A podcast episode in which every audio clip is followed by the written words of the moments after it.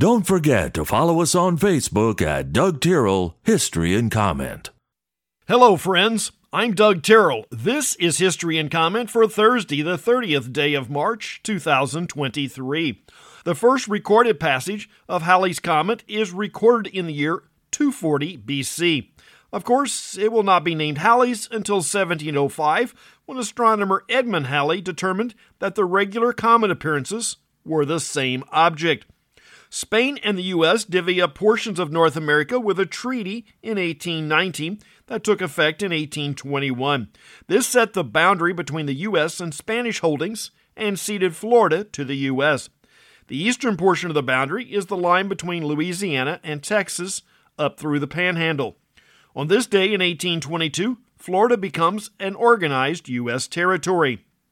Ether is used as an anesthetic for the first time in 1842 this demonstration was by Crawford Long in Georgia.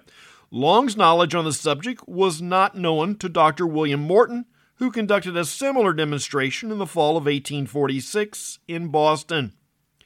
1855, border ruffians from Missouri invade Kansas and force the election of a pro slavery legislature. Skirmishes like this will be regular events for the next decade. Hyman Lipman was a stationer in Philadelphia in 1858. He has issued U.S. Patent 19783A for a pencil and eraser combination. Four years later, Lipman sells the patent rights to another gentleman for $100,000. It was in good faith. At least we have no reason to believe otherwise. The new owner then tried to enforce the patent by suing Eberhard Farber Pencil Company of New York for infringement. That case will make it all the way to the Supreme Court, and Farber wins. Alaska is purchased by the U.S. from Russia for $7.2 million, or about 2 cents per acre. Today, this appears to be a really good deal, especially with Cold War tensions between our two countries. Archaeologists discover the first clay tablet with hieroglyphic writing in 1900. What makes this discovery important is the script known as Linear B is the only one that has been fully deciphered. Marc Davis is born in 1913. He was one of Disney's nine old men, not old at the time, but they were the core that created the classic Disney characters and animation that made the studio famous in the middle of the 20th century. 1944, the Royal Air Force conducts a raid on Nuremberg, Germany. Of nearly 800 aircraft launched, almost one in eight are lost. This is the largest loss of the war. Canadian voice actor Maurice LaMarche is 65. He is the voice behind the brain in Animaniacs, Pinky and the Brain, Big Bob in Hey Arnold, Inspector Gadget, Futurama, and Egon Spengler in The Real Ghostbusters and Extreme Ghostbusters. Singer Celine Dion is 55 today. Dion is one of those Quebec residents that leaned heavily on her French heritage she did not learn English until the late 80s when she would have been near 20 years old. We mentioned Vangelis the other day. On this day in 1981, the film Chariots of Fire premieres. It will go on to win Best Picture the next year. President Reagan and three others are wounded in an assassination attempt outside of a Washington, D.C. hotel in 1981. Country singer Thomas Rhett is 33.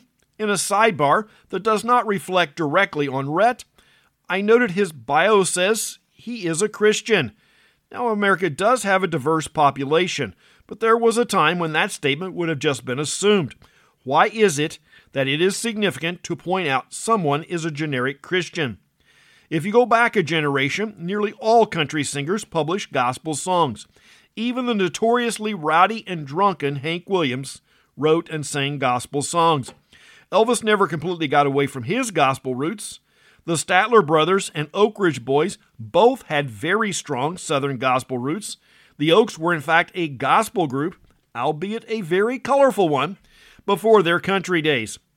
The simple fact is, learning to sing and play in church has historically been the norm rather than the exception.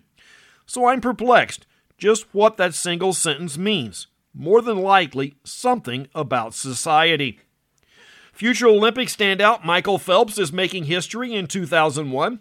At 15 years and 9 months old, he becomes the youngest male to set a world mark when he breaks the record in the 200 meter butterfly. Yesterday, I received notice this program has surpassed the 5,000 download mark. That's a respectable feat. I would like to have passed it a few months back. Thanks to everyone who shares the post on social media. Please continue. If you've not invited your friends to like and follow the Facebook page, please do.